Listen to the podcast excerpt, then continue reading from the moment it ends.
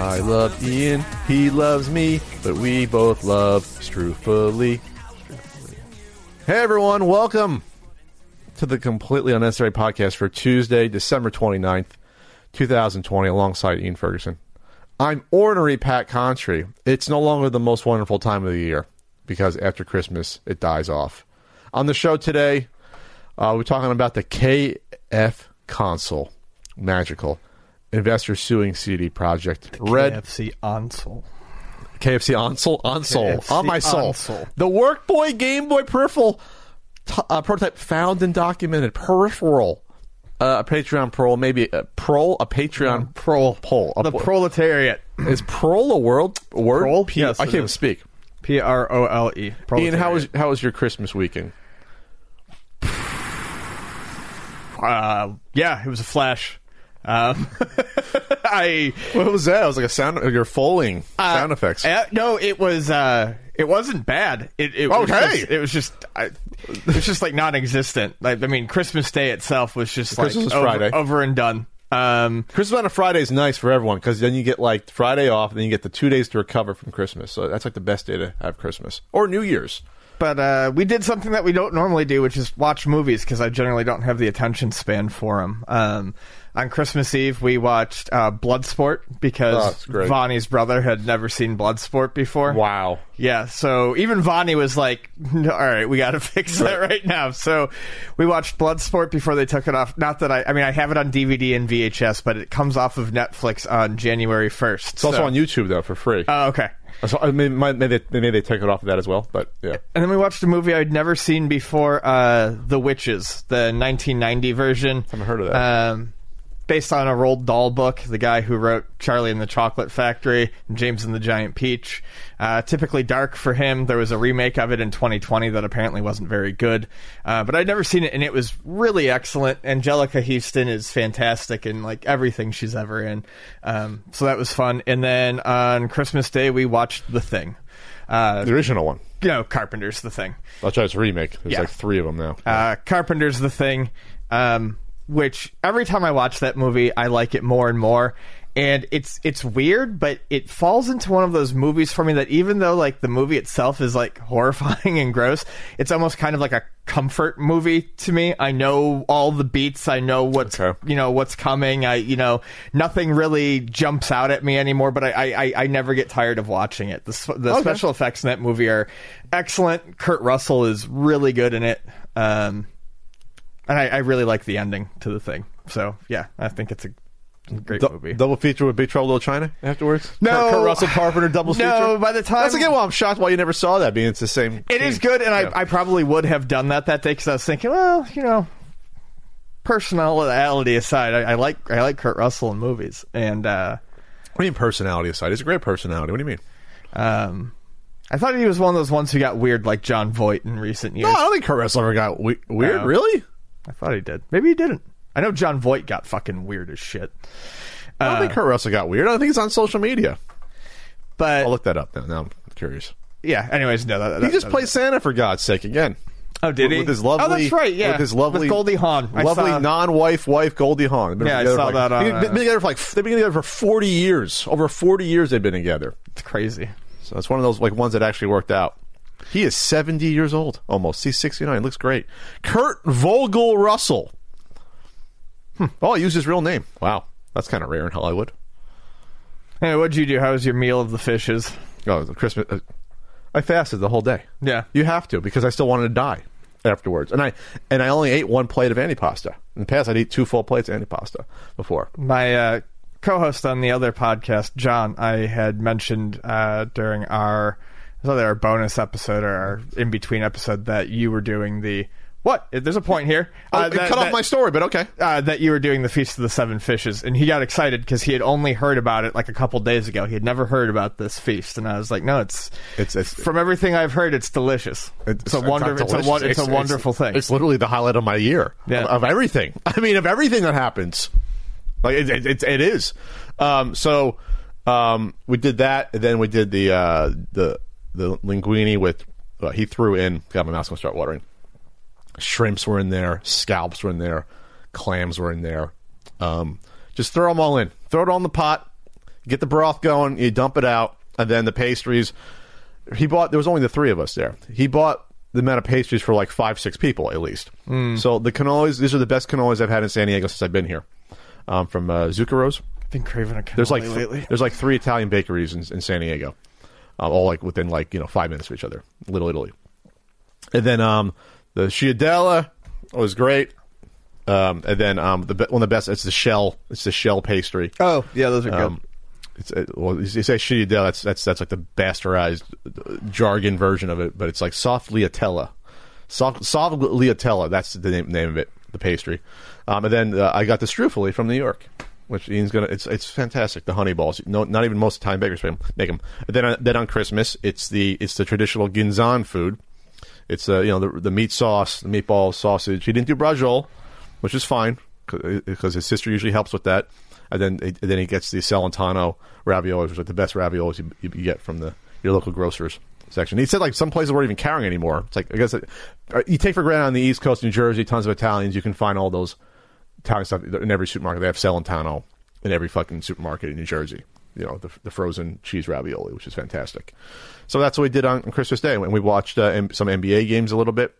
Um, there was an N F L game on, on on Saturday, which is I don't remember them ever doing a Christmas Saturday N F L game ever. Really weird that they did that. No, I don't. I, yeah, that's odd. So this year we've had a Wednesday N F L game because of COVID. That's never happened before, mm-hmm. and a Saturday game, which is rare. Uh, they said they all they said they started Saturday doing, games exist, but yeah, I don't know if I've ever seen one, a Christmas game. Christmas Saturday, I, did, I don't remember that, but they started doing Saturday. He said after a little bit, past few years after, because once college the college uh, season stops, then if they, when Saturday's open, they'll put, throw an odd game there for the playoffs. They usually do that all the time because they want to space them out. But the regular season, I don't remember that, but apparently they do that. So that's what we did. And then I, you know, I um, I gave gifts to.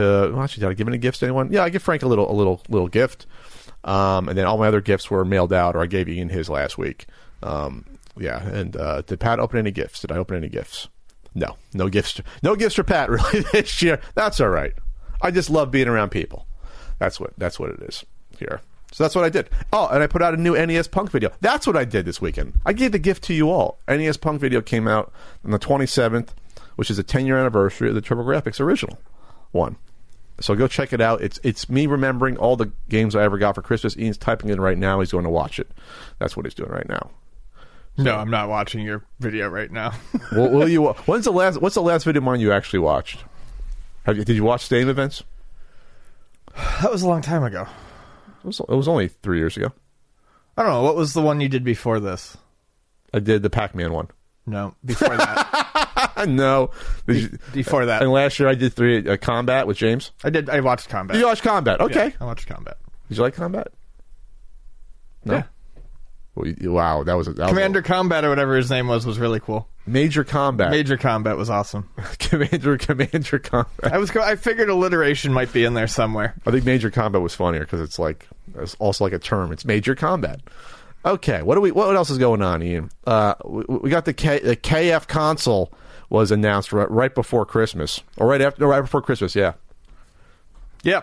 Uh, so this was announced as like a joke initially, um, I think during E three when... Um, we had an E three? A fake E three?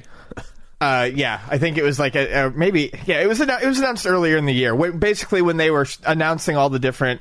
When they were announcing the Xbox Series and the PlayStation five and all that, they, they showed uh, a video of this. And I thought it was... a joke, but they apparently took it to uh, its fruition. They uh, teamed up with Cooler Master is the name of the company, and they appear to make um, like basically ready to go gaming P Cs that that that are are, are cooled.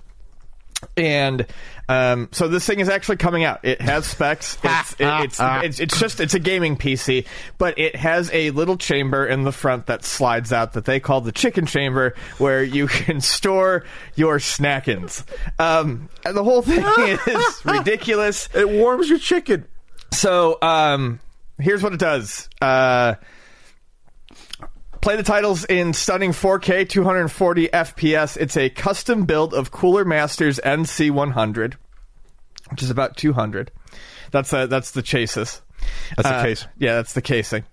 Uh, and then it has an Intel N U C nine Extreme Compute Element. And you see, I don't know, they spell it. It's not N U C all cap- nine. I'm not. I'm not familiar with it. It's not. It's not all. It's not all capitalized, so I didn't. I didn't feel the need to spell it out.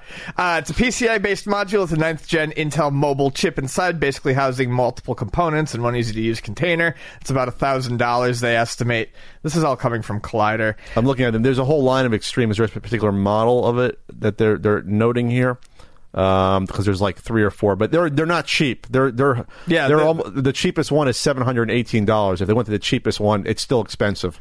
Uh, then they said it's using an unknown Asus R T X supported graphic card, but apparently it's got a hot swappable G P U slot, so you can okay. swap out the G P U if you want. So you can get your what is what are they up to? What are they, what's the, what's the latest one up to? two thousand, twenty-two hundred? I don't know. What the, I can keep, keep track of the numbers. No clue. And then it comes with two uh, Seagate uh, one terabyte. Uh, solid state drives. Yeah, two terabytes. Wow. Uh, the thing is all set up to be uh, used with V R, so I mean it's not a um, slouch. It's a V R ready. It's a V R ready chicken bucket. So this is going to cost you two grand. That's what they're. That's what they're assuming. This is a real. This is a real gaming P C. It's a, it's a, it's a very real. real gaming P C. Like, this is high end. Uh, also a weird collector's item. So this will exi- This and is going can, to exist. You can keep your fried chicken warm and while, while you play your games. Yeah. I this can't. is a, this is amazing. I don't know. It's, it's weird. It's amazing. I mean, twenty twenty, we're going to look back and say, yeah, this was the nuttiest, ho- most horrible year, but there was also weird shit that happened.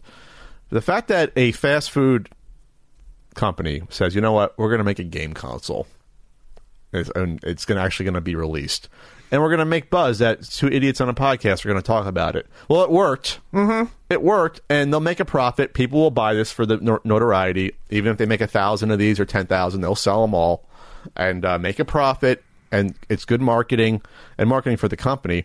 And it looks, and it actually looks like a cool device. It actually like, it, it actually looks nice. Like it. it What, what else are you gonna expect? It looks like something, you know, throw throw some chicken in it, and so so it warms, I guess, through the heat that emanates naturally so off of it. Yeah, I guess the heat sinks. Base. Uh, the, I'm gonna sound real dumb with my tech speak here, but basically the heat sinks. It concentrates all the heat into that chamber, and vents it all into say. there. Yeah. So so it it's economical and it's green. So you're reusing the energy get, to keep your food get your warm. Chicken fingers. Throw them in there. I wonder how hot it goes. I wonder if you could use it as an air fryer. I wonder if you could throw some... I don't know about an air fryer, but uh, like a P C gets hot, though. Yeah, it gets no, like, it over, like one thirty, one forty degrees, you know, when you get in there. Especially especially with your graphics cards, how much heat they, they use. Right. So, like, this this can get hot. I mean, uh, you, you, you, a, a lot of these obviously have built-in temperature gauges uh, you can read out. But, yeah, they get up to two hundred degrees, I think, some of these. Uh, they, they get hot. So well, this, this, could, this could heat up your... your leftovers easily. I, I'm wondering, though, with this tray, I, I, it has to be easy to... There has to be, like, the air has to come in a way that, like, no grease or fu- food bits can get into the computer. They must have thought of that. Well, I'm I'm going to say maybe they didn't think that much about... Well, okay, there's two fans. There's two fans right here on the top. Okay. So they're probably exhaust fans, so it's probably just pulling... It's pulling su- the heat up? Sucking all that out. Yeah, it's probably... It, that's exactly what it's probably doing. It's probably pulling it up through the chicken chamber and out the okay. top. I'm thinking of where the heat comes in from. It has to be has to like come underneath and go up. So there's no way in hell like a vent. a vent I'm looking. I'm thinking about the K F C engineering. I can't, I can't. The heat has to come in and then go up so that chicken bits and grease can't get into the computer. That's what I'm thinking. I can't. Talk there's got to be like a tray. There's got to be. There's got to be a cleanable tray that comes out, right? It looks. It looks perfectly removable. Okay.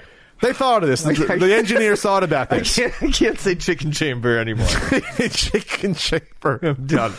So I'm when done. is it? When is this going to come out? There's no release date. There's no set price, but uh, they they think it's. Oh, there's a disk drive too. No, there is no district. Oh, I said the earlier look had a district. Earlier look had a district. Oh, no, this come on. Not. Come on, K F C. Get, get, give us our, our chicken discs. This one does not have a disk drive. Well, I guess you get rid of the disk drive. You can throw an extra, extra uh, you know, two-piece in there. You can fit an extra two-piece in the chicken shape. Enough! We're moving on. I can't. Oh, my God. I wonder... Okay, real quick. They have to package this in a, in a, in a Colonel's, like, you know, traditional packaging. Like you're getting like like a like you're getting a bucket. Like you're getting a bucket, like a bucket. Give me a bucket package. Put the bucket in a bucket. Yes, they have to do that. Wouldn't they have to? Yeah. I'm surprised they didn't put the Colonel, slap the Colonel's face on there in the front. Well, I guess they don't use the Colonel that much anymore. They get away from this from that. Okay, what else is going on, Ian? Uh, X-Band, which is right next to you in the ground in a in a box. Yeah. That- X-Band was the um, it was the. Interwebs connectivity for, uh, what is it, Genesis, Super Nintendo, and I th- I think Sega... Was it Sega Saturn as well? No, Sega Saturn had its own Netlink. Sega C D, one of them. Um, so... Yeah, th- there it is. It was an internet service. Trunky. Internet service, so you can play some multiplayer. There was some... There was a handful of games on all these consoles off the top of my head that had, like, extra features with the X-Band stuff. I remember, like, N H L, I think, ninety-four, ninety-five being playable on X-Band. I think uh, there was a crappy... Mortal Kombat two was playable on X-Band, I think. There was a crappy email service type of thing. Yeah. On it. So, like, we're talking, like, this is, like, what, ninety-four or so. This is, like, early... Early internet crap for games. Um, so... Let's see, what was it? ninety-four, ninety-five Yeah, ninety-four It, did, yep. It didn't last too long. It didn't last too long at all. Um, not many games supported on the Super Nintendo. There was like, it looks like about fifteen on the Genesis. There was about thirteen or twelve And, uh, oh, Saturn. There was a Japanese uh, X-Band. It looks like so. There oh, was okay. there was a Saturn one on top of that. Um, so there wasn't a lot of games. Mortal Kombat two, three a couple of Maddens, N B A Jam Tournament, N H L ninety-five, ninety-six Super Mario Kart. Super Street Fighter two, Weapon Lord, Ken Griffey Junior, King. Yep. So anyway, wow, I did not know that Super Doom. Mario Kart had that ability. That's actually pretty cool. I had no idea. There you go. Kirby's Avalanche too. We list we, we list them. We list the games used because uh, the X-Band shows up in the certain Super Nintendo guidebook. We list the games out for everyone, just in, just in case. So anyway, so a plucky, plucky person at Agiri-san decided, you know what, I'm going to put up an X-Band server again in two thousand twenty So if you have an X-Band modem for Genesis or Super Nintendo, you can you can go to this website, x band dot retro computing dot network and you can actually go online and do stuff again somehow. Um, so yeah, Natalie says, my X-Band server project is now in open beta. Uh, you can check it out at the link that they provide. She provides in uh, for how to get connected. Gameplay is still laggy, but other features are working well. So, it, it I mean... Give it a little while, and you could be playing if you wanted to. You can get on with traditional landline, which that's what, you know, the card has. The right. Phone landline, which I talked about the phone. I'm not sure what who provides phone internet anymore. It has to be here and there still in the U S. You can connect with a voice over uh, I P adapter or a Raspberry Pi. So they, they have it hooked in that you can access, I guess, through Wi-Fi and just get on there. Uh, so they'll support uh, the X-Mail, cross-platform supported. There you go. Nice. Uh Bandwidth, the X-Band news service, which uh, would be funny if you can go back and see the old ones, but it's probably be like it would probably be, I guess, like a, a wasteland. Yeah, because uh, they'd have to connect to the original servers. Uh, player lists of everyone who's on, and uh, and you can uh, gameplay. It looks like looks like supported games right now are Super Mario Kart and Super Street Fighter two, uh, Jap- uh, the Japanese version is listed, and then there's there's recommendations for the batteries. So this is a cool project. Yeah, there's a little YouTube video showing it going back and connecting. Uh, to it, um, yeah, it, it's they show people playing uh, Mario Kart on here in this video, and uh, this is this is uh, this is a uh, genius things happening. This is above my pay grade. Things like this, they show up being connected to a Sega Nomad and connecting, which is awesome. Yeah, that's as neat. Well on the Genesis version. There you go. Pretend it's nineteen ninety-four again before your service is unceremoniously shut down, real quick, and you're crying about it. Um, more more leakage happening, Ian, which we'll get into, which also goes into a later topic. More Nintendo Switch uh, uh, leaks and leakage happening. Yeah, just real quick on like, this one. That's like um, saying leakage. I think this was actually announced before we did the last podcast, but we passed on it, um, and now it's coming up again. We'll pass the um. So there was an original one of the early models of the Switch was leaked, and uh, terrifyingly, it looks a lot like one of the mock-up images yeah. that we we saw. Now, granted, that image was kind of shown in early patent design documents, so, I mean, it's not but that But it looks weird. like it. It's not that weird, but yeah, it's, uh, it's strange. Um, people who said, uh, including me, that Nintendo wouldn't even go that crazy, apparently they were thinking it, uh, I mean, for a minute. Um, this looks genuinely awful, and definitely would have been a very, very different outcome for the Switch had they gone with it. Um, it was a weird design that um, basically the entire thing is a screen. It's and, a handheld yeah, console. It's a handheld. Thing, it's like it's like Vita shaped or P S P shaped. It's that uh-huh. long pill shaped oval, and it has two analog joysticks, one on the left, one on the right. But they are surrounded by screen. They like literally come up through the entire thing's a screen. The screen, except for the. Joystick, and then it doesn't show any buttons. Anywhere. Yeah, where the fuck are the buttons? There I, aren't. I, I, remember, I, guess I remember they, that was the rumor oh, back they, then when they when they showed this mock-up that it was going to be haptic, like touch oh, feedback. Christ, yeah, touch. It buttons. would have been it would have been an absolute fucking disaster. They can get the stick-on uh, buttons. They could do that. Yeah, what a great idea. That works great. Um, yeah, so it's just interesting that this is, this stuff's coming out more and more. Nintendo's probably embarrassed by some of this, but it even says Nintendo Confidential on on the on the little uh, document that Forest of Illusion. Uh, tweeted out here. Um, yeah. Well, you know, you you, you, you get, get their team of people and be like, okay, show me some ideas. Come on, we start from scratch. Think of think of developing a game console. You usually say, okay, let's give me some some give me some ideas here, and that that's usually how you start. And you brainstorm, unless you want to look like a fucking uh, sports card because you're an idiot. But uh, most of the time, you brainstorm from lots of people and do R and D and think about how, how we can design design the console based on how it's used. Right. That's usually what you want. And at this point, they're they're thinking, well, we want to do something totally different. We want it to be handheld, but also see it on the screen. So they're like halfway there. They're like halfway there. But then probably realize, well, how, how dumb is it that most of your hands your hands covering up parts of this? Right. It doesn't make any sense anymore. No. What, what usefulness are you getting out of this stupid thing at this point? Apparently they were uh, thinking about using a four eighty p screen. I'm so glad that they didn't. They used seven twenty p um, instead. Uh, Nintendo's handhelds, even now with a seven twenty p screen, are always at least a generation back from what... But seven twenty p, you can kind of get away with it a little bit. On a handheld, you can, yeah. sure. Um, but four eighty p would have been no, a nightmare. Yeah, four eighty p um, on something, once you get that bigger, no, it's, yeah. And, and apparently it was going to support three D functionality. This must have been fairly early, because even on the three D S, Nintendo had kind of shied away from the three D functionality, well, even said, like two to three years before they ended that system's run. Well, Forza of Illusion said this was two thousand fourteen. Okay. So this is what them trying to, this is when they're still figuring out that, you know, this is, okay, we're still figuring out where we're going with this. Sure. They got a, they got a couple years where they got to really lock it down. Yeah, all yeah. I got to say is I'm, I'm so happy they didn't go in that direction. It looks got... like there's like buttons on the back of it to press. Like this would have been this would this would have been re- uh, soundly rejected.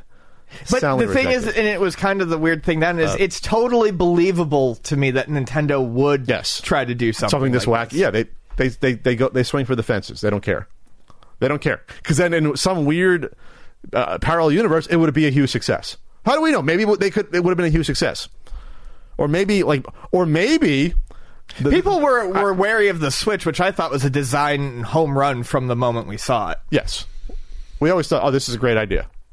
We, I, I love the idea. Oh, it, it, it does console and it does handheld. Uh, we, I was always on board with that. So this, they were halfway there, like halfway.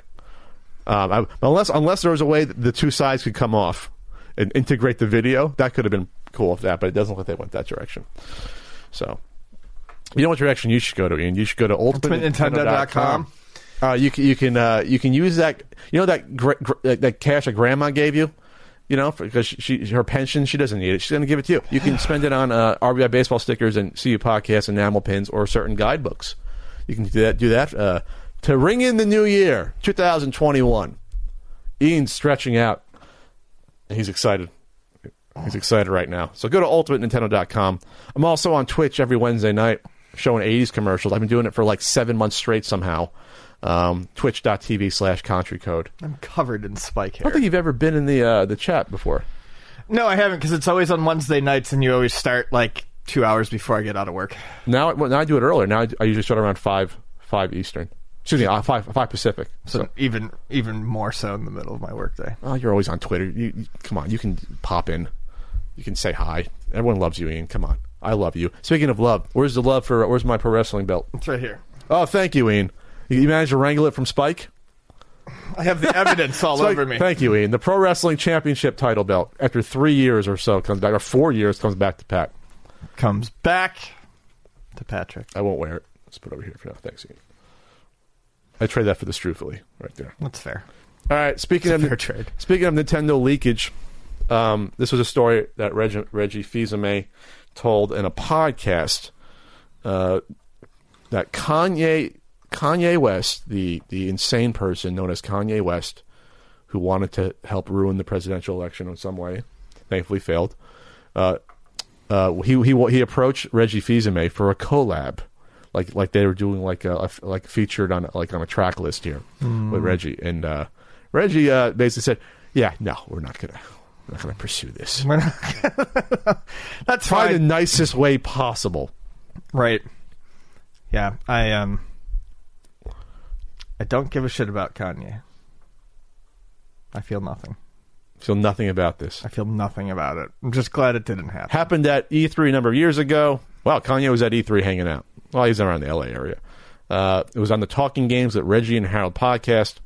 Reggie explained that Kanye visited Nintendo's E three booth years ago to set up a meeting with the, the heads of Nintendo.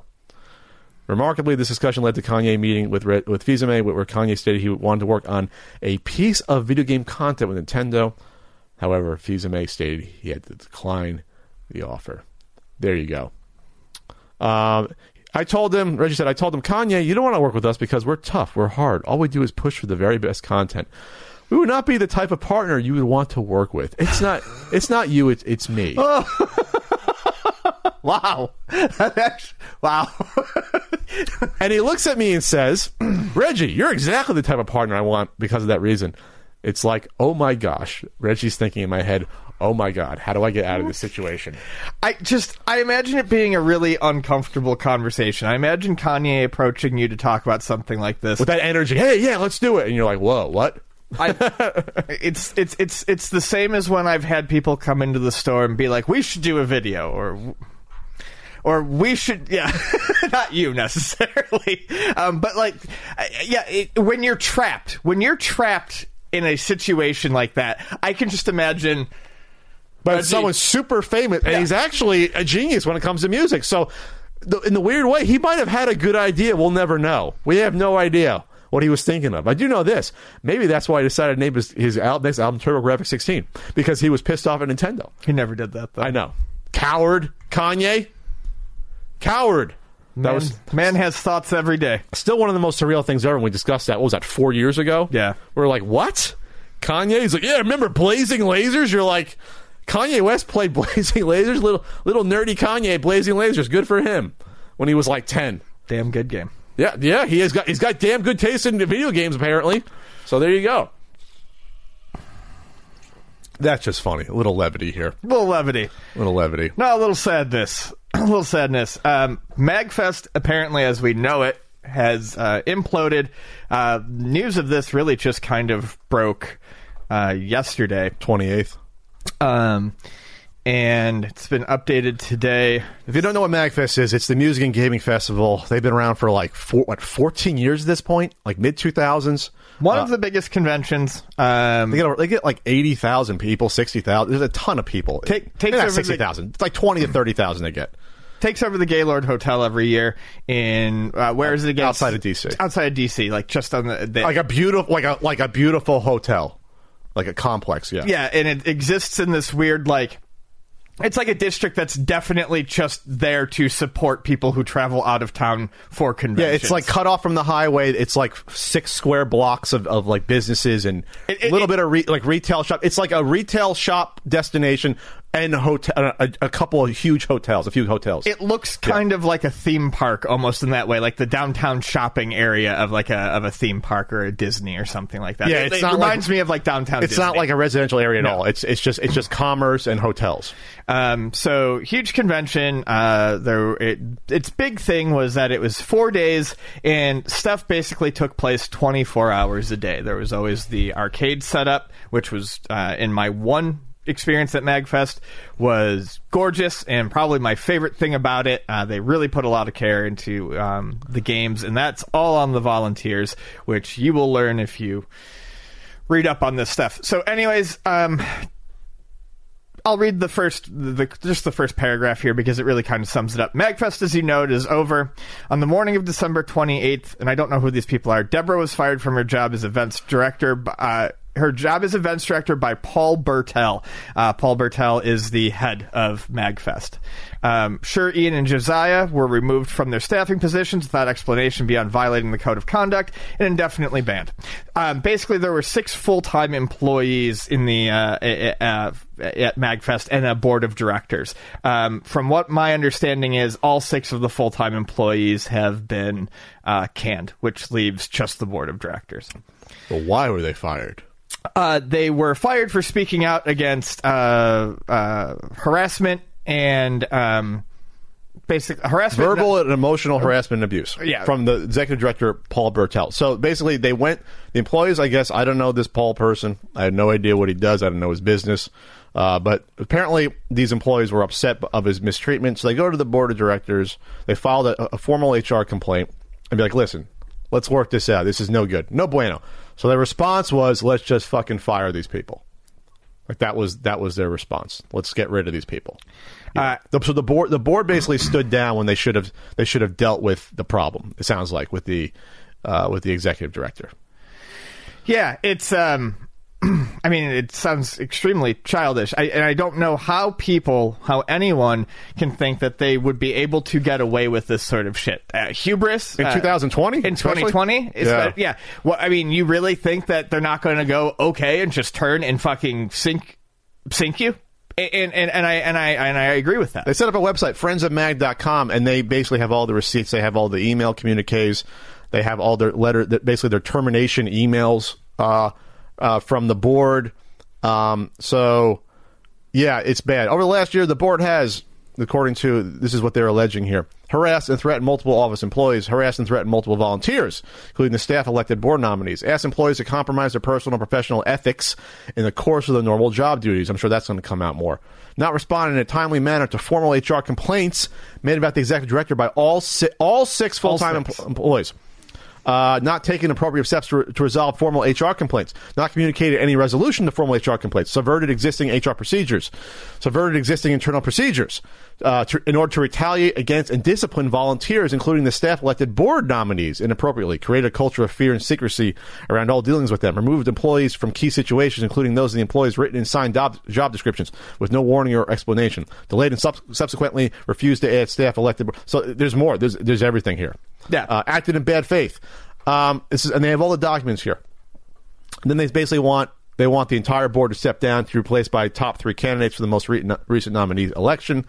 Um, they want uh, a stop to inappropriate employee disciplinary actions, uh, immediate stop to inappropriate volunteer disciplinary actions, uh, immediate stop to private meetings requested by the existing board of directors of individual office members for the purposes of harassing, disciplining, or intimidating them. So I'm guessing they're alleging that they would bring in, in front of the board, individuals like it's a fucking fraternity and yell at the people. That's yeah, what it sounds like. That's what like. it sounds like. It sounds like no one, yeah, I, and I think I was reading other stories about people being berated on the show floor and very, like, inappropriate. You don't ever do that. Like, that's... Yeah. That, that, that's a big, big thing with with me. And, uh, you know, when I was a manager and as a person who's worked under people, you don't scream at people on the floor. Whether they're volunteers or workers, you don't do that. You don't do it. You do that in private. You take them aside and say, listen, you can't do this shit. But you, you don't do it in front of people. It's yeah. unprofessional to do that. Any job. You don't Do not want... publicly humiliate an employee or a volunteer. Or, no, you don't do that. Uh, that's never good. Long term. Or short term. Um, and then they, they're adding all the... Uh, you know, you can contact the the board. There, there's a there's a email address. So they got all their ducks in a row. This obviously was a long time coming here, and you know this just smells of a class action lawsuit here for wrongful termination potentially. So so MAGFest is a five oh one c.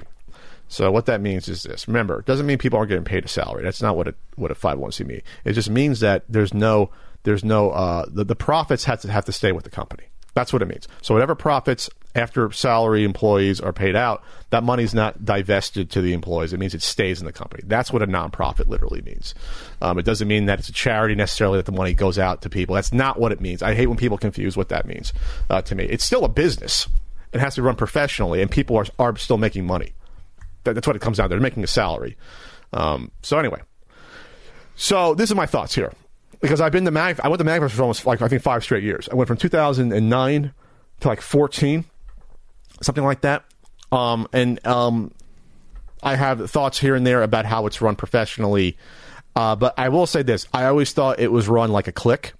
Uh, from from how I knew it was run, how it was operated, it was always it did uh, seem very cliquey. Yes. Favoritism when it came to guests or panels. It was always like, wow, you're you're you're. It's not really based upon merit necessarily. It's there was always a caveat of, well, we're friends with these people and we're, we're getting it. So um, that's why, by and large, I stopped dealing with them. I did. I stopped asking for panels uh, because uh, the last dealing Ian and I had, we were not good. Uh, being told we had a panel, and then almost at the eleventh hour, basically at the conversation, no, you guys don't have a panel anymore. And it's like the most unprofessional thing ever. Uh, at that point, I was like, okay, that's right. Magfest doesn't need me as a as a, a guest, I guess, in the future, and I don't I don't need them. That's, and that's basically what happened. It was a shame because I did enjoy. I loved uh, Magfest and always liked hanging out with people there.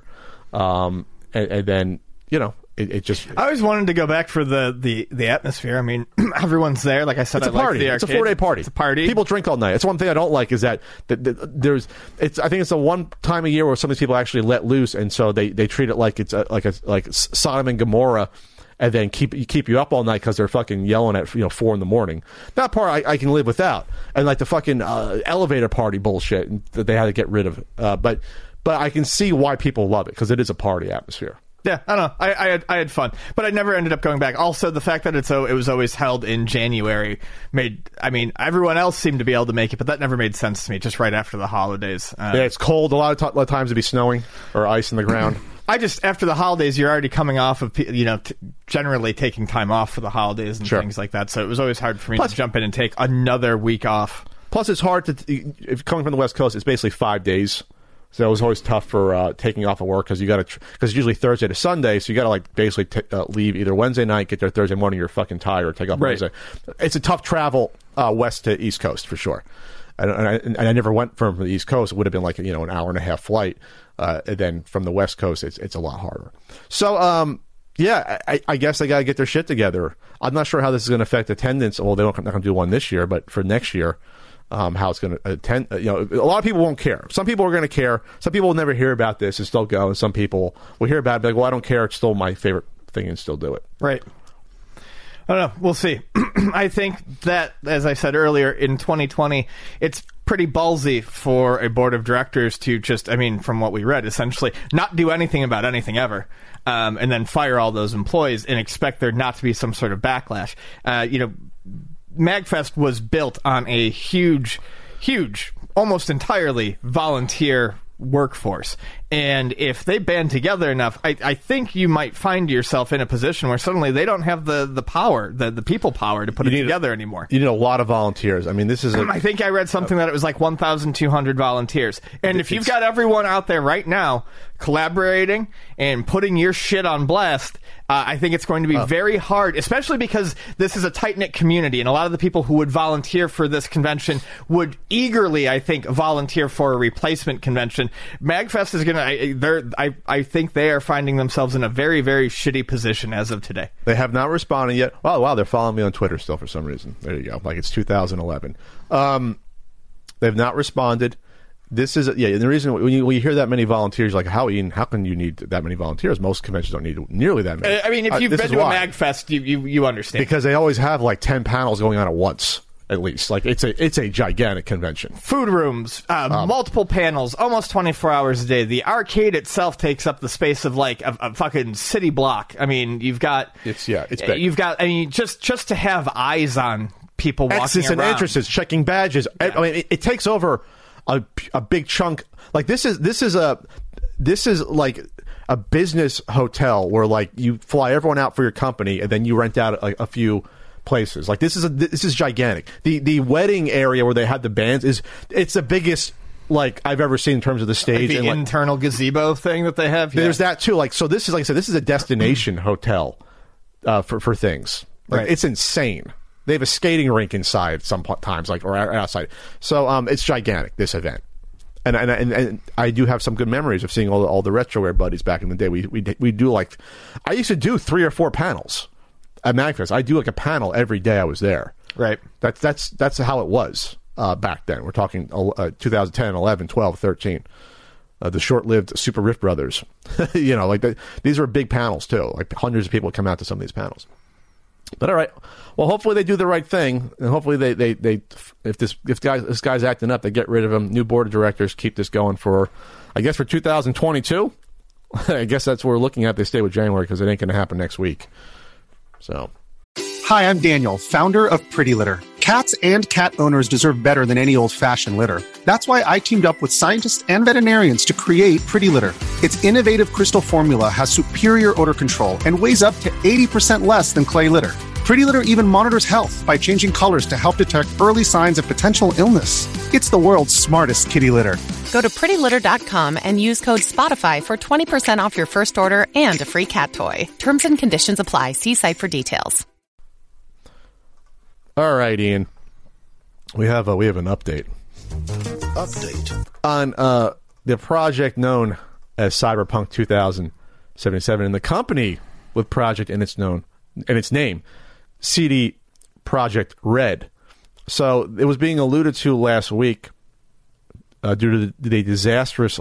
La- can you say it was disastrous? I think you can. Launch of this game. Especially on the base. No, you can definitely say it's disastrous. Basically, the, the, the disastrous launch on anything that wasn't a P C or P S five or Xbox One Series X. So a chunk of the, the launch uh, these, of this game was, was was buggy, games crashing, looking like, like a P S three game to a lot of people, just not not suitable for release. And that's damaged uh, damaged the company's rep, and obviously hurt sales. We have um, we have. Sony saying, yeah, we'll, we'll refund anyone who doesn't like this game. Retailers like Best Buy saying, yeah, we'll refund you, even if you bought the, a physical game, which you never hear of before. No. Uh, of, a, of an open game that you can return because you hate the, the quality of the game.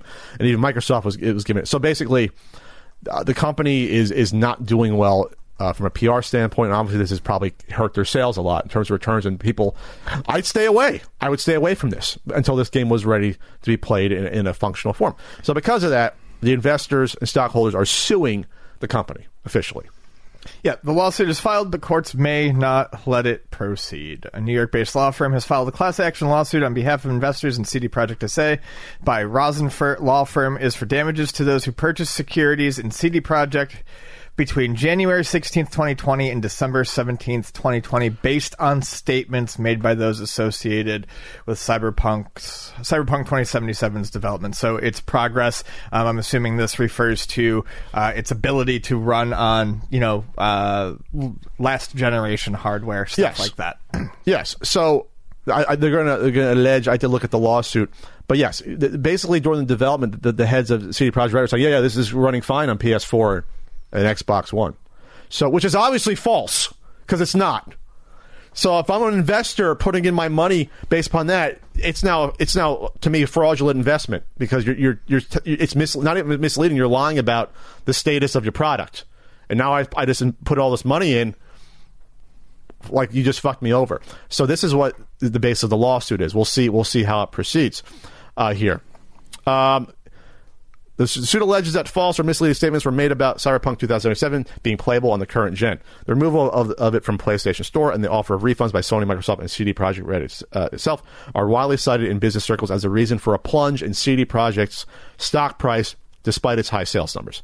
In the, in the weeks prior to Cyberpunk's two thousand seventy-seven release, C D Projekt's uh, C E O said that the game ran surprisingly well on the P S four and Xbox One. Not just that it ran, surprisingly well. well. Yeah, we, we have different different definitions of well. I, right. I guess. Or surprising. In order for the, uh, this was filed in U S courts. In order to proceed, the court must certify the class, indicating that this is a large group of people with similar claims who are eligible for a lawsuit. Rosen Law Firm is an international law firm who concentrates solely on class action suits against businesses on behalf of shareholders. Per the, and this comes from P C Gamer, who's summarizing this for me.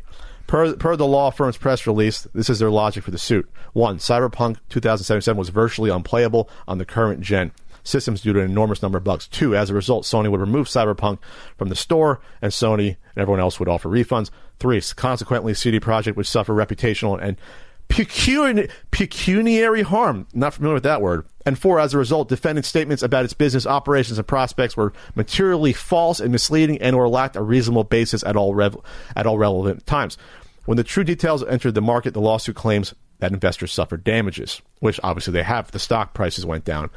So we'll see what happens here. If they certify this goes goes forward, I don't see in court how uh, how uh, either a judge or a jury would look at this and be like, oh, no, I think C D Projekt Red, they, they, they, they said it absolutely true things. They weren't false at right. all. Like this, this would be, this would be nuts if if this if they would rule against um, the plaintiffs here. Let me slide into a real quick episode of C U vocabulary. Uh, oh. Pecuniary is an adjective, formal, relating to or consisting of money. Example sentence: he admitted obtaining a pecuniary advantage by deception. I'm at a spelling bee right now. They wanted me in spelling bees as a kid. I was too I was too shy to do spelling bees. That's your C U vocabulary. Um. Yeah, we haven't seen this before. Again, like we haven't seen this. This would be like, like, yeah. Imagine if Rockstar came out with G T A five and then it just didn't run on a P S three, and then they offered returns, and then Best Buy said, "This is nuts." Other than a newsy update, I don't have a whole lot to add to this. But I, I mean, I, I, I can echo. You some have, of you have another update. Update. No, other than that update, mm. I don't have a whole lot to add. Um, Other than to echo some of the things I, I think I probably said in the previous weeks, and that is I'm very interested in a year or two years from now to see what the shockwaves are from the launch of this game. Because I don't I see a lot of people out there optimistically hoping that this is going to have uh, long-lasting effects on how games are developed and how they're released. And I would love to see that, but this happened in twenty twenty, a year that everyone is going to be quick to forget about. A year where the churn... We're, of, we're, we're going to forget about this year? Uh, we're going... We want to forget about oh, it. Oh, we want to. Yeah, we okay. want to be quick to forget about okay. it. Um, and where there's a churn of news like we haven't seen before. Like, we see it in politics, um, but we see it in everything now. News just churns, and every time something enters the news cycle, it's big for a few days, and it just gets shoved back. It gets thrown back out once, once fresh news comes in. Um... You know, and this has been talked about before, I do think that Cyberpunk, Cyberpunk's release is uniquely bad in some respects, but it's not like it's the first bad game release we've seen. Fallout seventy-six was a disaster when it released. No Man's Sky got shit forever when it was released. And these are all things that have mostly... Well, you can play No Man's Sky when it came out. You, you, you can't. You could. I, I'm just saying, I don't necessarily have faith in the gaming sphere's attention span to hold on to this for any worthwhile oh, length of time. But the industry will, because Sony's pissed at this, obviously. That's where you I know, have that, some hope, is that, yes, it, it has actually affected industry players, and it has created, obviously it has created at least some bad blood between C D Projekt and Sony. And probably Microsoft. I mean, because this is, a, we want to give back, we want to give back refunds to people? Like, you're costing right, us Microsoft money, too. Microsoft doesn't want to, but Microsoft didn't have to go out of their way. I mean, they already had a place, a system in place. I'm not saying that Microsoft is this, okay with it. No. I'm just saying that Microsoft this is inconvenienced like, less. This is like when you see like those mafia movies and you have the heads of the family and you got the one guy, the one family acting up. We put him down because you're making, you're now getting attention on all of us. Right. That's how this is being looked at. This is what when this makes when this makes major news. This is this is what's bad for business. This is bad. This is the worst thing that can be bad for business. Coming out with a game that doesn't work is the worst thing that could happen here. So now, but this is going to stay in our public eye, because if this lawsuit goes fo- forward, everyone's getting deposed. All the, the heads of C D Projekt Red, all the employees, they're going to be like, wow, when you're working at this company back in, say, May of two thousand twenty or July, did you think this was going to be ready for launch or not? And they'll be like, no, we didn't think it was ready, obviously, but we were overruled. Like, that stuff's going to come out right. more and more. You're going to see more of the behind the scenes, and this is going to, they can drag this through court for years, potentially, depending on how much money's at. Uh, at risk here. This is horrifying if you're at the head of the company when this happens. This could be the end of your company, potentially, uh, if, if there's enough damages that go back here. I'm not saying it will be, but yeah, this isn't good. So I, I spoke to our, our, our common pal, uh, who's, a, who's a C G whiz, uh, whiz we know about, also knows a little about game development, who gave, me, who gave me more of the insider info about what was happening with this game after he played it. And said, you know, I'm, I'm actually impressed with some of the some of the graphics and some are garbage. He said he can literally, he literally went through the game and can tell, okay, they spent time on this and they rushed these parts of the game. So he said the, the issue with the game was this, is that all the all the lighting is done in real time. in this game, even on the P S four and on the Xbox One. So that's bad because that requires a huge amount of horsepower. Right. But it's also bad because the one is inefficient. They had real-time real-time lighting in place in parts of the game where you didn't need it because the lighting wouldn't change. So, like, for example, you walk into a, a room like this or an office building, the light's always going to be in one angle, right? You don't need it to be in real time. It's not going to change. No, you can hard you can you can you can code it in. It's always going to be just yeah. like that. He said there was none of that in Cyberpunk at all. They didn't think about that. So at the base level, the game was broken. In the, the base coding, so it's just not running efficiently. It's a mess. Like at at the base level, this might be unfixable because at the base code, uh, according to him, he's like at the base, the whole game was running in real time lighting.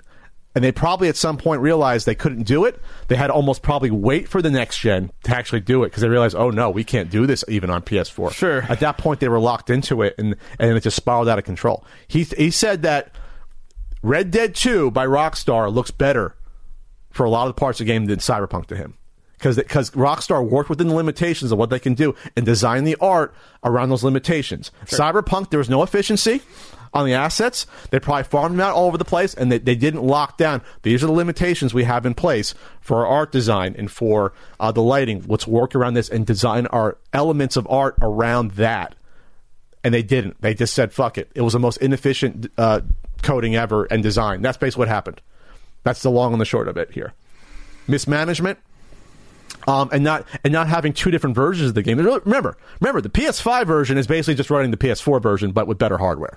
Well, there is no P S five version well, yet. That's, well, that's what I yeah, mean. Okay, yeah. When you say I have the P S five version, you're running the same version. In, on, yeah, on, a, on better hardware, which is hardware. What, I don't even want to get into it again, but that's what consoles are supposed to avoid. Yes. Yes, so it really it really is a P C game at that point. Right. But at the base level, a P C game would still run, but it'll just look a lot worse. But it should run in theory, and at this point, it's crapping out, and assets aren't even showing up. I, I can run a I can run I can run Cyberpunk on this P C or on this laptop, and it'll run. Maybe the assets will look like P S three, but it'll run. This doesn't even give you that option. So they didn't even go back and say, you know what? Let's have a P S four version. Maybe it doesn't have real lighting all over the place. Maybe it only has it in a couple spots, or maybe we get rid of the real time lighting so it actually fucking functions. They didn't think that far. They were they were locked in, probably stuck at that point. So when they say when they when they come and say, yeah, we're going to patch this the best we can, but it won't look as good as a P C, they mean it. It will never, but hopefully at least functions. Right. This is a this is a disaster of uh, I don't know. I talk about documentary or books being written about about failures like Quibi. This is going to be up there potentially if they don't get this game turned around. Right. I agree. All right. Uh, Ian, game preservation. Gotta work, boy. twenty twenty year, it, it, it was the year for game preservation. Almost every week we're talking about game preservation in one aspect or another.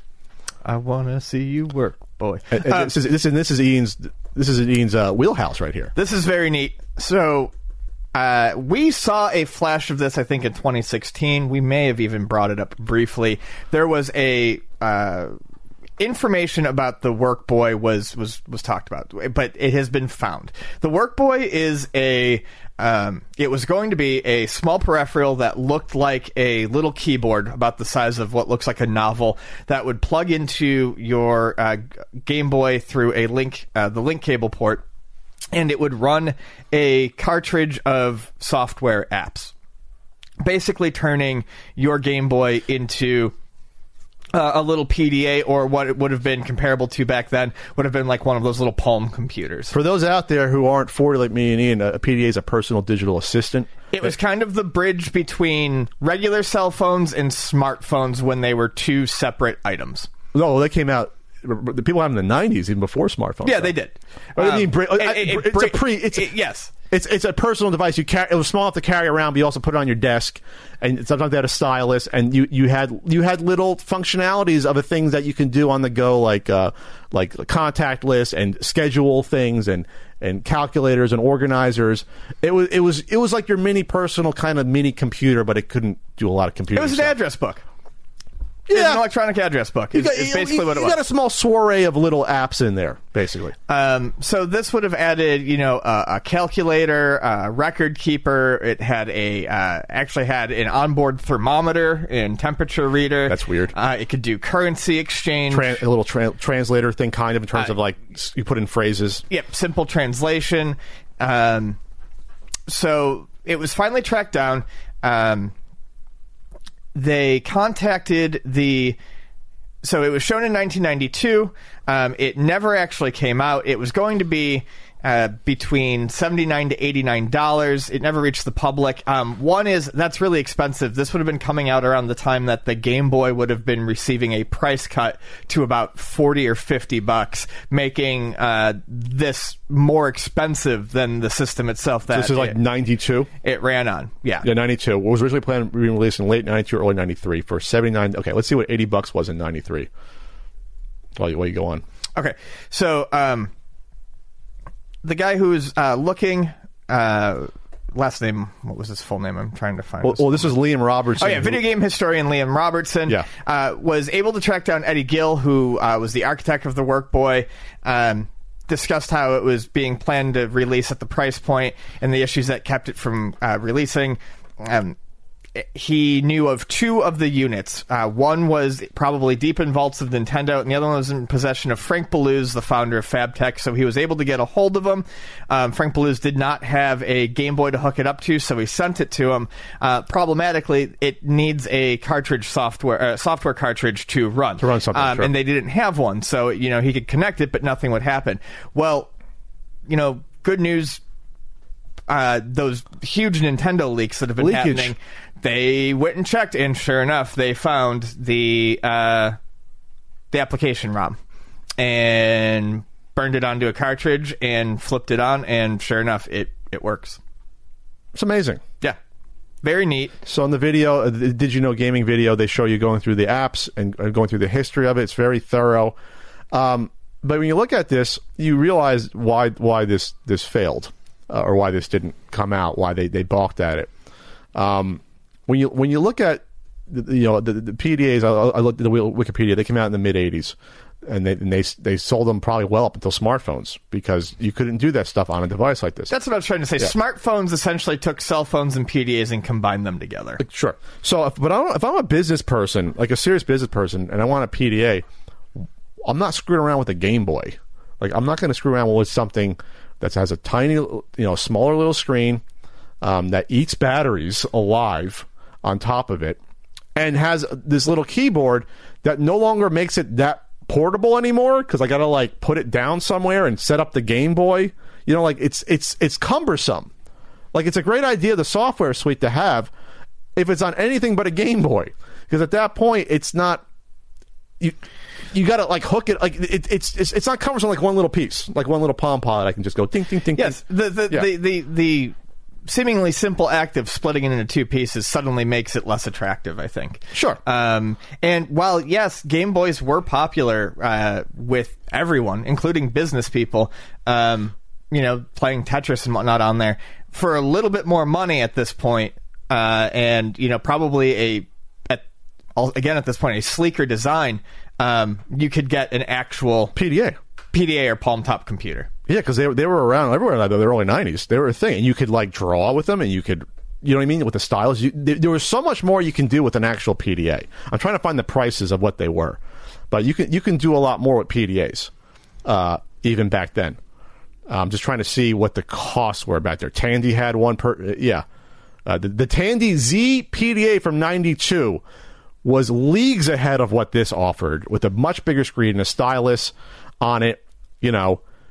And I'm just trying to see what the prices were. And it had an x eighty-six C P U in it as well. So more, so it was powerful at the time. Apple had their own from ninety-three to ninety-eight. Um, U S Robotics had the actual Palm Pilot. They had those going on for, for years and years. A company called Handspring had them later. So the point is this, is that it's it's kind of pricey versus what you get out of it. Um, and at that point, you can probably just afford afford a real P D A. Right? Right, if you're a business person, because you look at the price of this, uh, this is going to be eighty dollars. In ninety-three, I was one hundred forty-five dollars. On top of the Game Boy, if you didn't have the Game Boy, you said it had a price reduction of fifty bucks.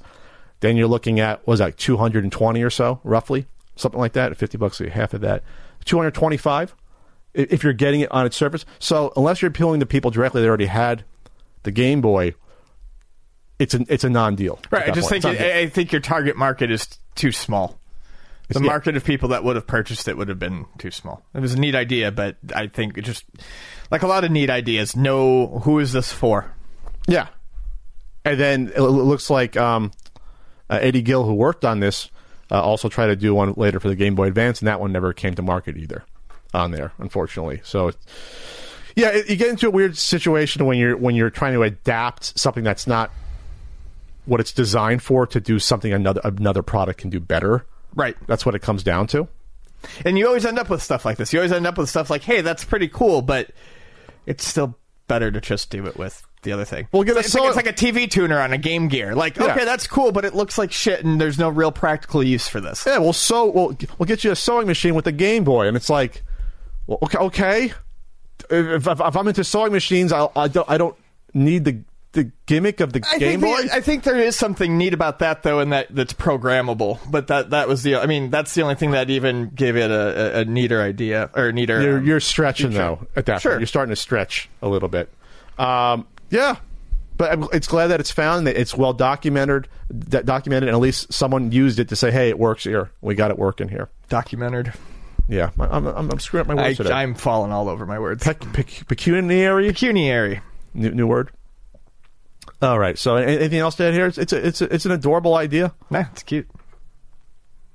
I'd love to see it in person.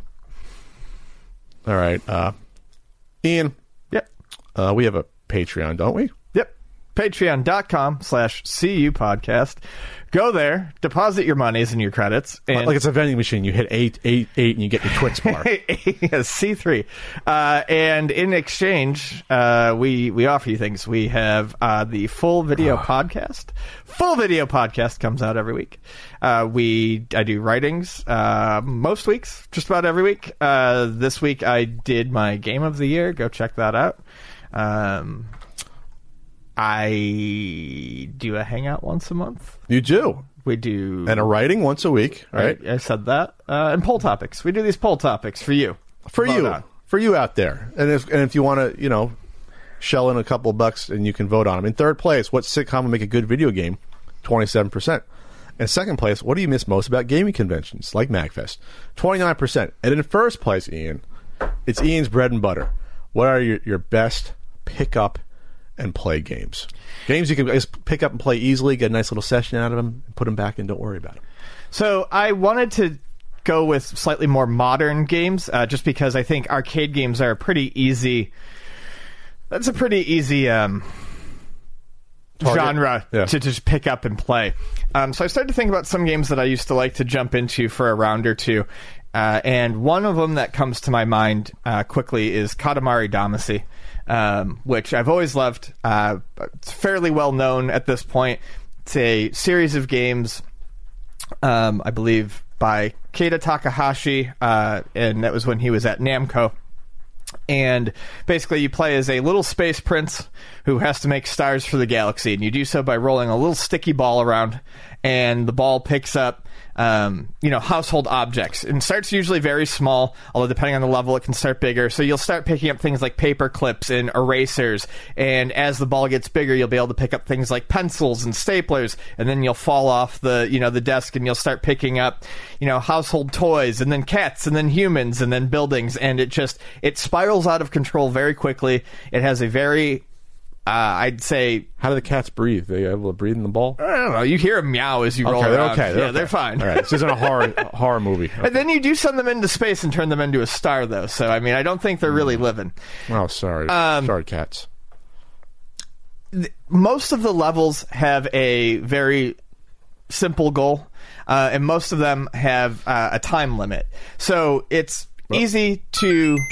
It's easy. It's easy to pick up a uh, pick up Katamari and play just a couple of rounds before going on to do something else. And the levels feel like really self-contained. It's fun to watch yourself start out really small and then get really big. So it's it's satisfy it, like it provides a satisfying gameplay loop within the five or ten minutes that a round Oops. of Katamari um, might take.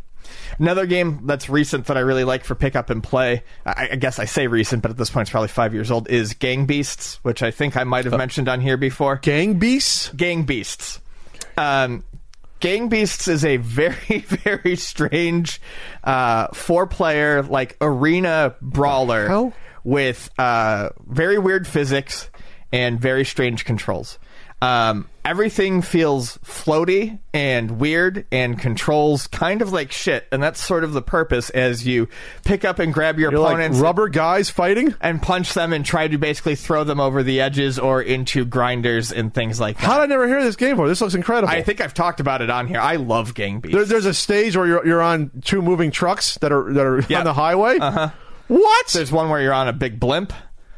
Yeah, the game's fucking incredible, and um, it's because there is strategy to it, and there are things to learn about it, but the controls themselves are so weird and floaty that it does kind of put people on even grounding. Um, and to this day, I can still turn on my PlayStation four and fire up my copy of Gang Beasts and find people to play online with. And that's what I use Gang Beasts for, is at night, if I want to play something stupid real quick, and I, I, I, I can. And that's that's what's great about like Gang Beasts. Goopy, I can jump. Goopy Power Stone. Yeah. It's a free open environment. You walk around. Mm-hmm. It's not two D. I can uh, I can jump what in and the... play two rounds, or I can play ten. I really really love Game there, Beasts. Wow, there's like there's one there on a Zeppelin hanging. There's a there's a yeah, wrestling that's ring. What I was talking about. The How did I never uh, heard Zeppelin. Like this? This should be a huge game. This it was for a while, and I was? mean, it still wow. has people who play it. Still does. Wow, uh, great soundtrack too. It's on Steam as well. And then uh, shooters came out three years ago, so it's not too old. Okay. Shooters, are, uh, no shooter in particular, but one of the reasons why I love shooters and why shooters are my favorite genre is because uh, there's a lot of learning and pattern recognition you can do. Hey. A lot of them have uh, deep scoring systems. Hmm. Is this a brand deal I don't know about? Because Gang Beasts is on sale for fifty percent off by January fifth on Steam. Look it's at that. a Steam winter sale, so most oh, things okay. are. What's the All right. price on Steam? Uh, it's it's ten bucks on sale right now. Okay, I'll, I have it on P S four, but I'll buy it for Steam because it, it's just it's give, that, give us our money, Steam. It's that and, fucking good. Yeah. Um, I need to get the soundtrack too. Uh, anyways, shooters, great, lots to learn, deep scoring systems, pattern recognition. You're falling off screen a little, buddy. Come a little closer. There but you, you can. Uh, they're short. I mean, even if you're good at a shooter, uh, like a bullet hell shooter, what are they? Five stages. You can do a run in twenty, twenty-five minutes, minutes and. Wipe off your hands. So those are those are three random your, picks. Your, sw- your sweaty or K F C your console. Su- your sweaty, fingers. greasy hands. Chicken, chicken chamber fingers. Chicken ch- fuck. All right. What about you? um, trying to stay away from the arcade ones, but well, these are games that were in the arcade, but you can still play them. Uh, I love simple racing games, uh, s- single screen like Super Sprint or Super Off Road. Oh, yeah. You can play through a game of Super Off Road. Maybe you don't do the whole courses that go around and around. Like twenty minutes, you can get a nice little little session of Super Off Road, and it's fun. It's simple. It's pick up, it's pick up and play. You don't need to you don't need to know anything. You got a, a button to go and a button for nitro, and that's it. Yeah, Super Off Road so is great. Uh, simple controls is, is to me what defines a pick up and play game. Like you don't have to read up on it. You can just say, okay, I'm playing this game. Yeah, I uh, should mention that too. The, the ones I mentioned are all very. Fairly intuitive, easy to pick up and play. Shooters have, what, usually two buttons. Yeah, easy, uh, easy to learn, tough to master. Katamari right? is literally you just roll around with two joysticks. Uh, quick games, N B A Jam game takes like ten minutes to play an N B A oh, Jam game. Good, good call. N B A Jam game, you put it on, I'll get one or two games in and I'm good to go. I don't need to play the whole season, and it's action-y, and it, it fulfills that need of, oh my god, it's action and dunks and blocks, and it's and that's why that game has persisted so long, because you can get into it, but you can just get in and out easily. Because a lot of sports games aren't pick up and play because they take longer than you'd think. And they're more involved. And you have to think more about a baseball game or a football game with strategy. I love baseball um, games, but they're the, they're the exact opposite yeah. definition of pick up and no. play. A baseball game is not... They can take a long time. Especially if you never played the game before and you got to learn baseball rules. If you don't know baseball, is it's insane the rules of baseball. What the hell is an infield fly rule? Like, even when you're a kid, it's hard to figure that one out. You know, so so N B A Jam is up there. Um, I was trying to think of if a, a first-person shooter could be a pick-up and play if you're already familiar with it. You go online, you, you play, you can play a few rounds, and, and you sort of get that. And you can play some Unreal Tournament, you're done with it. You know, you know, you don't have to play a whole session. You play a game of Assault, takes you like ten minutes, sure, at, at most. Uh, I mean, to me, a pick-up and play means I can toss it down within like twenty minutes, and you basically have your full game experience, and you're, you're satisfied uh, with it right there. Um, I don't I, going back to retro stuff. They have to be games that you are good at. Uh, necessarily, like a platform you're good at, like Contra, can be pick up and play because you can get through it like in twenty minutes, twenty-five minutes.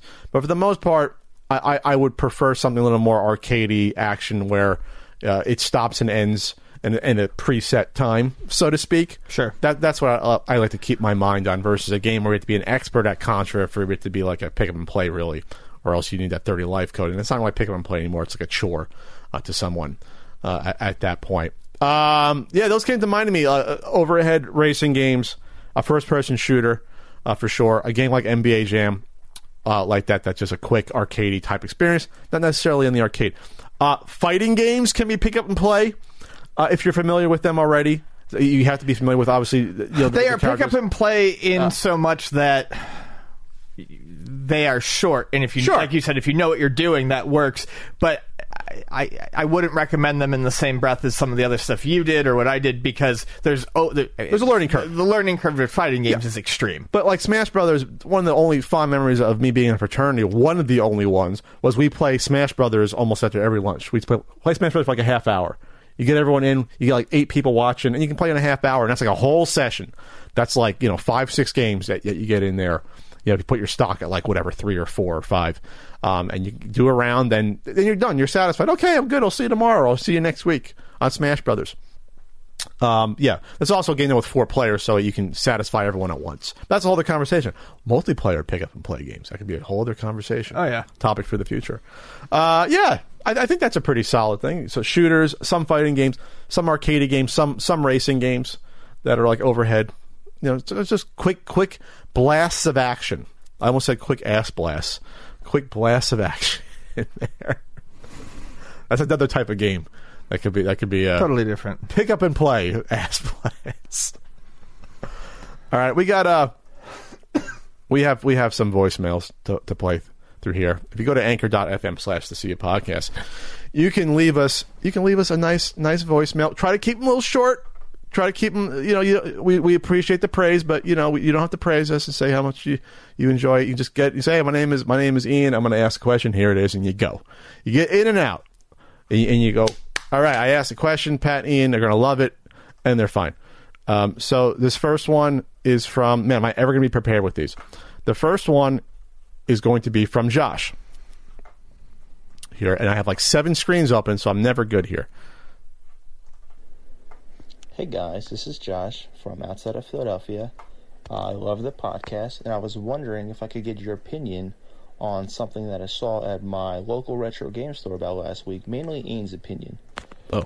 I was in about last week, and they had a Repro GoldenEye N sixty-four cart that they were selling. I was just wondering how you guys felt about that. I mean, all right, I'm cutting you off there, Josh. That's good. I don't like it. We don't sell repros. We won't sell repros. We've never sold repros. Um, it, I when it comes to, and we don't sell these either. When it comes to ROM hacks and things like that, depending on how much has been done, I I, I don't know that I necessarily, I don't necessarily like that either. Um, it's no, still I mean, not legal. Yeah, it's it's not legal. Uh. But just selling a straight-up repro of a game, I, I, I don't like either. Uh, one, if you're a collector, authenticity. Two, I just don't like selling bootleg items. I just don't like selling illegal bootleg items. You get busted, technically. Yeah. You can. Um, you know, a lot of people, I, I just, yeah, I, I, I'm not I'm not a fan of it. So I, I really don't like it when I see um, places selling repros. Uh, at the, it also kind of erodes my trust a little bit if it's not clearly labeled, because it's like, okay, what else is a repro that you might be trying to pass off as a legitimate, genuine article? Luckily, in the case of N sixty-four repros, you can tell that they're repros from a fucking mile away. Okay, I mean, you, you, I, at least I can, you, you, and you usually can. I think people who who handle N sixty-four cartridges enough will be able to pick one up and be like, this, just by feel, this doesn't even feel right. Sure. Gentlemen, greetings to you both. Ian, Lord of Luna, Duke of DuckTales, Raja of Ranch Dressing, the Wally Bear Warrior, and uh, Matt Condra. Gentlemen, if you could be any kind of sandwich, what sandwich would you be? Okay. That was from Aurelius the Re- Revelator, so he likes these terms, and I almost cut him off for, for I don't know, going overboard there. But um, what sandwich would you be, Ian? A B L T. B L T? Simple, delicious. Toasted bread? Toasted bread. Toasted bread, okay. Wheat bread, preferably. Mayo. Thinly sliced tomato. Four slices crispy bacon, leaf lettuce. Plenty of cracked pepper. I would have to just go for the traditional, uh, traditional Italian sub. No, there you go. Salami, put some ham, put some maybe some Swiss on there. Lettuce, tomato, uh, oil and vinegar, some spices. Because it's like my mind. It's all sloppy mess, but it comes together, and it's a beautiful thing in the end. If it all comes together, there. A good Italian sub is a sloppy mess, but you just you just you you, you tuck in and you get that down, and you it's so delicious. That lettuce that's like this cut so thin, the string lettuce almost. That, that's what makes. Bonnie it. loves that shit. Like her favorite place to get a sub in San Diego is Milo's because they have like this lettuce that is just so crisp and crunchy, but it's like angel hair. It's just it's insane. Can we get a Blimpie out here? Blimpie's so good. We don't have Blimpie out here, do we? Uh, I haven't had Blimpie. Or a Dagwoods. I remember Blimpie being so much better than Subway. All right, what's next here? Uh, next one's from Ben. Hey, Ian and Pat. It's Ben Hyde here in Kansas City. Love the show. Been watching since I found you. I think that's through A V G N years ago. Um, my question has to relate to what are you doing to keep yourself sane during the holidays? Well, okay, I was just talking, what do you keep yourself? How do you keep yourself sane during the holidays? Uh, I mean, you want the the real secret to how I've kept myself sane this holiday season? Uh, I smoked a couple cigarettes a week. that's that's Ian, what I did. Ian fell off the wagon. I, I, I go outside after work. Oh, that's a deal with the stress at work, or just the stress in general? Generally, it's it's stress at work, and, okay. and in general. Uh, and, and I do mean it. I've I've had probably like five this month uh, at night. But uh, no, I mean, I, I yeah, I cracked down I old habits. Um. Also, uh, I've been listening to uh, during the holiday season. I holiday. Um, I listen to a lot of ambient music uh, when I don't want to hear holiday music, or I don't want to hear uh, yet another dance mix. If I'm working alone at work, I'll throw on some Brian Eno or something like that. Something that I don't have to pay attention to, but still sounds nice, and it just kind of massages my brain. You, you don't want to hear the Mariah Carey song they play a thousand times. I, I actually like that song, but I need to hear it precisely once, once every year. I think I avoided it this year somehow. I saw her tweet about it, like, it's time after Thanksgiving. I'm like, no, I avoided it. I won sure. Whamageddon this year. I made it all the way. Um, I made it all oh, the, the awful Wham song? I like that Wham song, too. I made it all the way to Christmas without hearing it, so someone I won, won Whamageddon. Someone sent it to me. I didn't listen. I like the traditional Christian Christmas songs, to be honest. Like, I I love like stuff like First Noel and Hark, uh, you know, Hark. Hark the Herald Angels is yeah, a good one. I love them all. Like, they're just beautiful traditional songs. You know, whether or not you're a Christian, I, I love those songs. They like Silent Night's a beautiful song to me. My grandfather used to sing it. I remember singing it. I think Hark the Herald Angels is the one that I always used to fucking belt out with full force, I, even though I couldn't first, sing. First Noel, I belt out as a kid. Yeah. I, I would, absolutely. Pretend I was like Freddie Mercury. You I, know I, what I don't like? Little Drummer Boy. Fuck that's the not, little drummer that's boy. Not really, that's not a Christian song. That's a weird thing. Pum pum it right up your that's, ass. They try to make that a Christian song. They ain't playing that in churches because that's like, well, you got some weird drummer boy who's stalking baby Jesus and the wise men. Well, get the fuck out of here. Get, what are you doing here? Parumpa pum pump. I don't want to hear this shit. I don't want to. I cracked myself. I guess, I guess I get some melody on this. It's ridiculous. It's bad. Get the hell out of here. That, that, trust me, that sucks. That creeped me out when I was a kid. My dad had it on a record. I never liked Little Drummer Boy. That's what I don't like. No, it's it's creepy. It's weird. It's auditorily gross. I just don't like the way it sounds. Fuck it. Fuck that song. Then you have like rum, rum, bum, bum, rum, bum, bum, bum, oh, it's, it's like, the God, the, the harmony is terrible. It's Sorry. just, it's, it's, it's so fucking maudlin and full of, like, just it's really depressing. trying to, really trying to wring all the emotion out of it. it oh, okay, okay, if, if I'm, if I'm, uh, you know, if I'm married, I'm, oh, thanks, uh, thanks, Wiseman, you gave me some gold, some myrrh, some frankincense. Oh, okay, kid, what do you want? Oh, you, oh, okay, you're going to play your song now? Well, I just, well, I just went into labor? Okay, great. Okay, can you stop? This song's also like seven minutes long. It's not a short song either. I'll motherfucking yeah. kick a little drummer boy. I don't All right, care. We're going to move on from this. I, I hate that song.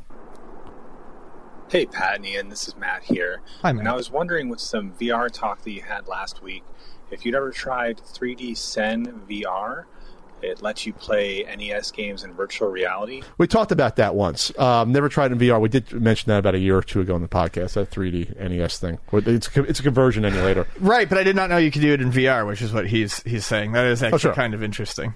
Never done it. Hey, guys. I love your show. Just want to start off by saying, Pat, you are the man, my man, but my question is for Ian.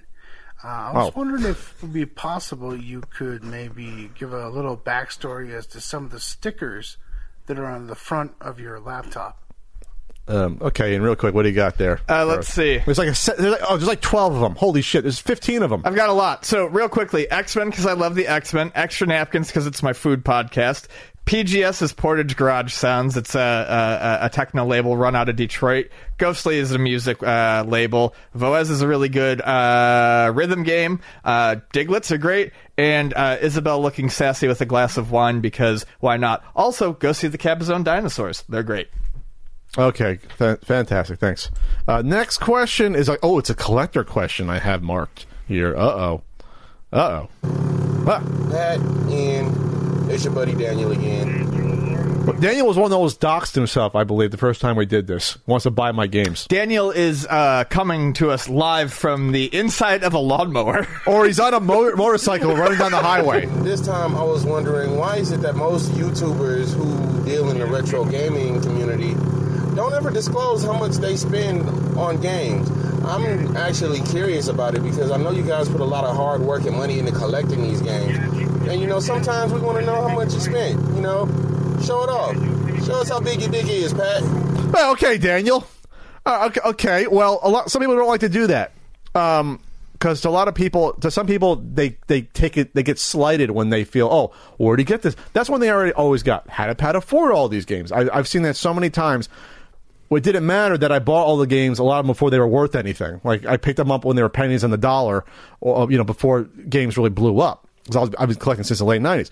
So it's it's all it's not wanting to show your your your your, your e-peen. You don't want to. It's not, even though I always get accused of that. Why do you bring up your N W C cards every week? I've seen that all the time. It's like, I rarely bring up that I own some of this stuff, but it comes up in conversation because it's the fucking podcast I do. I have to mention some of this stuff. Um, but it's also none of anyone's business what I spend on some of this stuff. It's not. I, I, I was annoyed that, because they keep replaying it, that uh, on Pawn Stars they showed how much I paid for the N W C uh, gold card. I was annoyed that they end up showing that on the episode. Uh, they show that part of the, the bill of sale, because now people know how much I spent. It's none of your fucking business how much I spent on, on things. It really isn't. It's, if I reveal it, then fine. But it's none of your business. And that always annoyed me.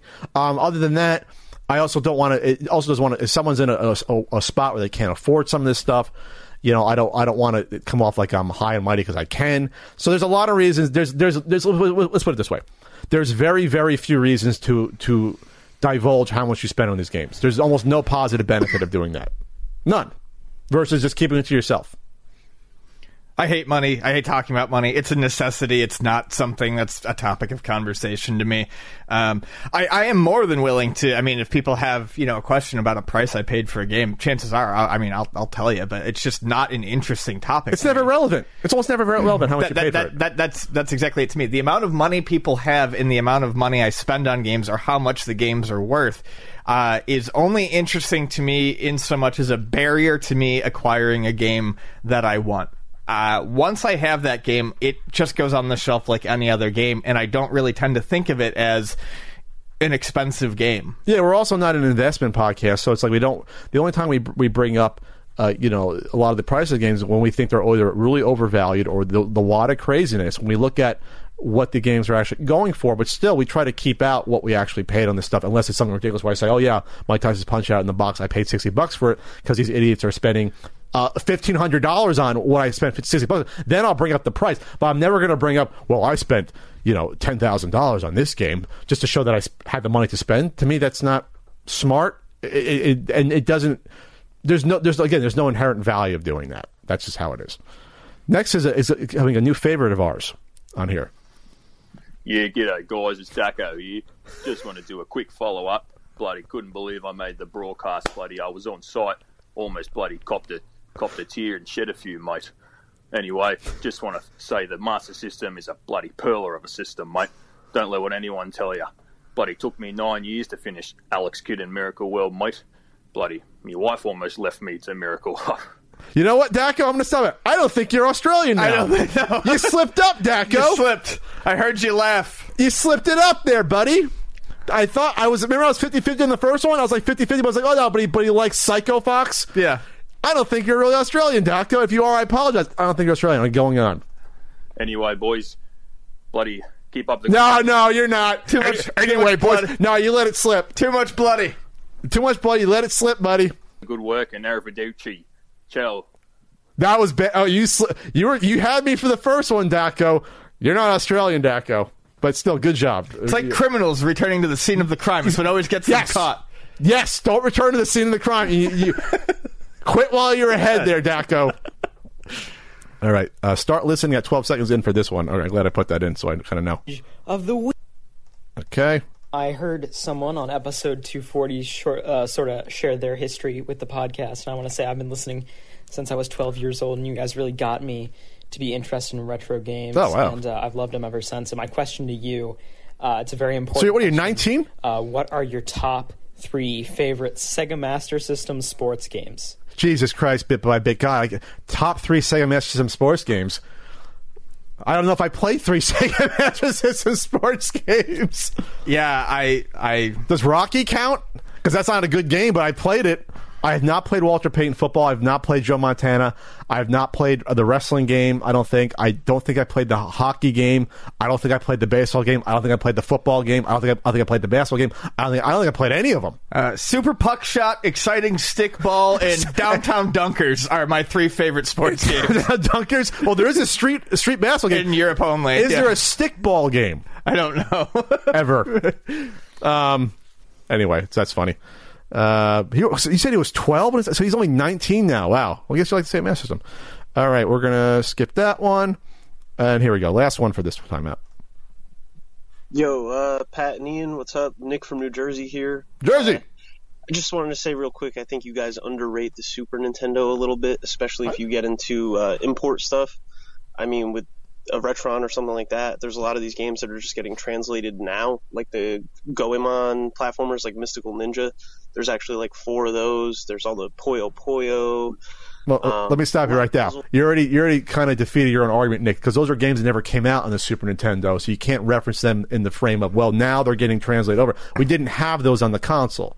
So, first of all, I don't think we underrate underrate the, the console here at all. Okay, I, I, well, I, I think this is an instance of of someone looking at us as a unit as opposed to two different people. Oh, we're a unit, all right. I do not a unit. care for the Super Nintendo. I do not think that the Super Nintendo is a bad system. The Super Nintendo is not for me. As I've he doesn't prefer it. As I've explained yeah. many, many times on here, my issue with the Super Nintendo is that the majority of the games that I would have liked on the Super Nintendo and would have had fond memories of, I did not play as a teenager, and I do not have the time to play now. It is a heavily...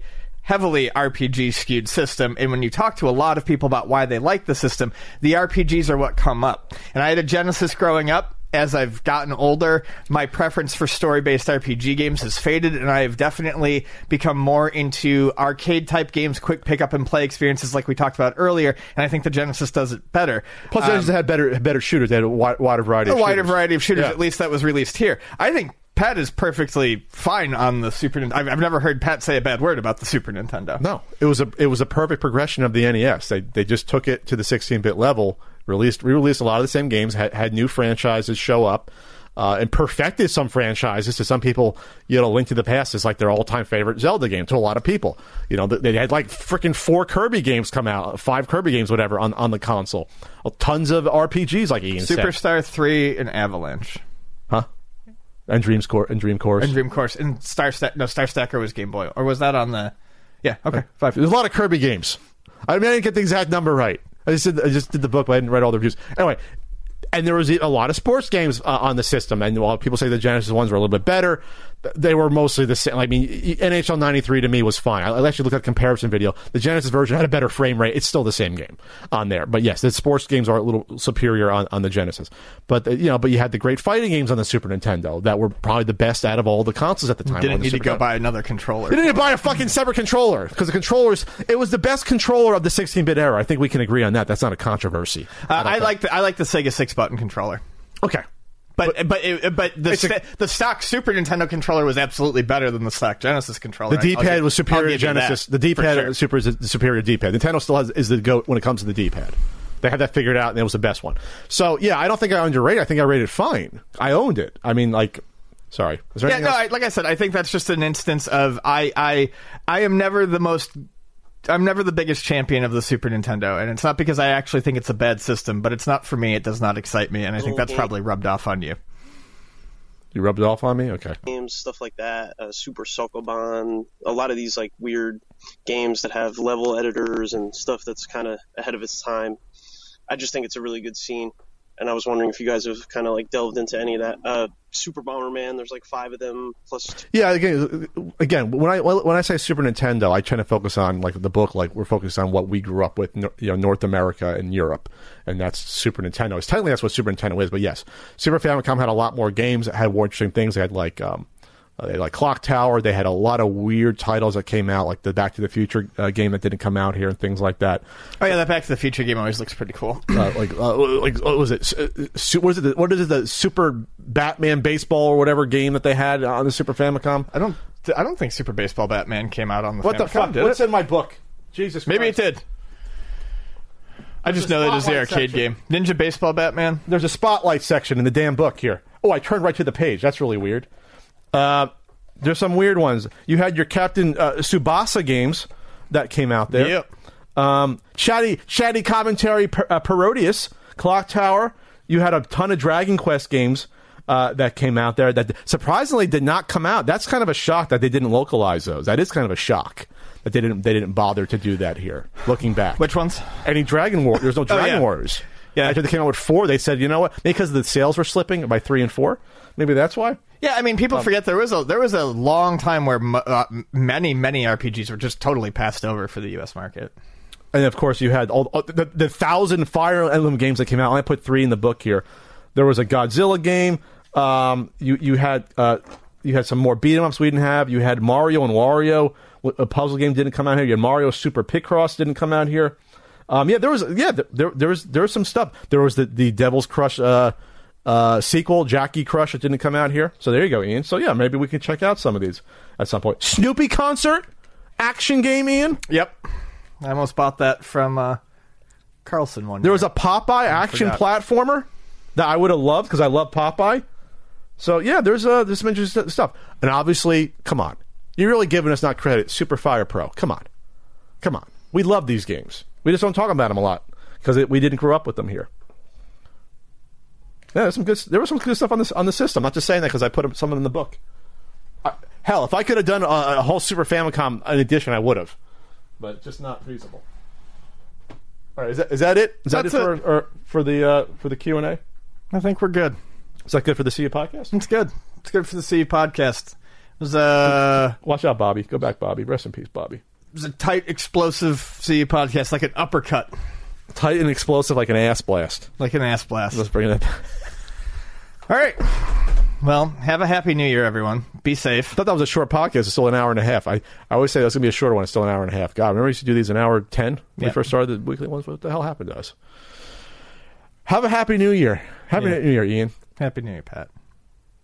Um, like I said, like I said at the uh, end of the N E S Punk video, you should check out. Um, here, here's to uh, knock on whatever wood. I mean, no, actually, don't knock on wood. I, you know, twenty twenty-one. It's, it's got to. It's got to be a little bit better, right? It's got to be a little bit. You know, it's a little bit.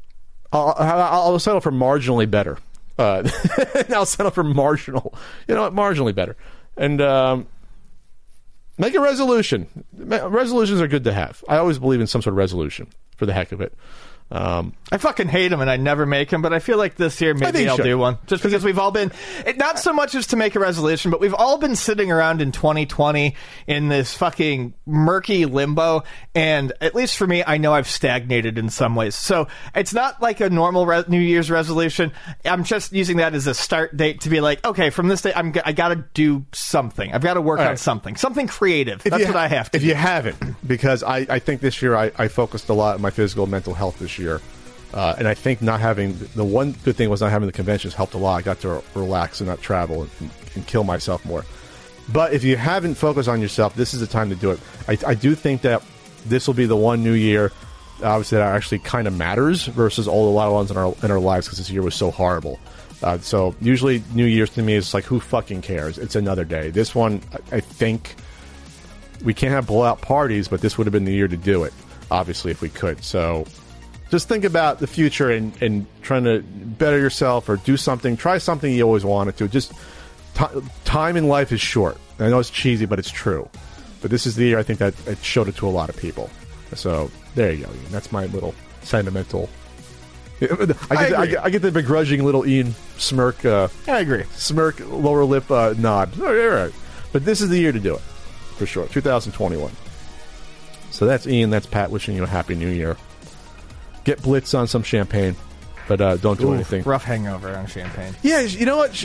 No, red wine gives me the worst hangovers because I think my body doesn't process that, that for some reason. Red wine, champagne not as bad. Gotcha. I can have like th- I can have like four margaritas. I'm usually fine. I'm not hungover. But red wine, red wine does not process in, in Pat's system. The red nitrates. Wine. Is that what it is? Yeah, that's what they say. That's why I don't like. One reason I don't like red wine, but. I, I can have like one glass and I'm fine. But if I have two glasses, if I have two glasses, I'm not even buzzed, but the next day I feel like shit with red wine. That's what it is.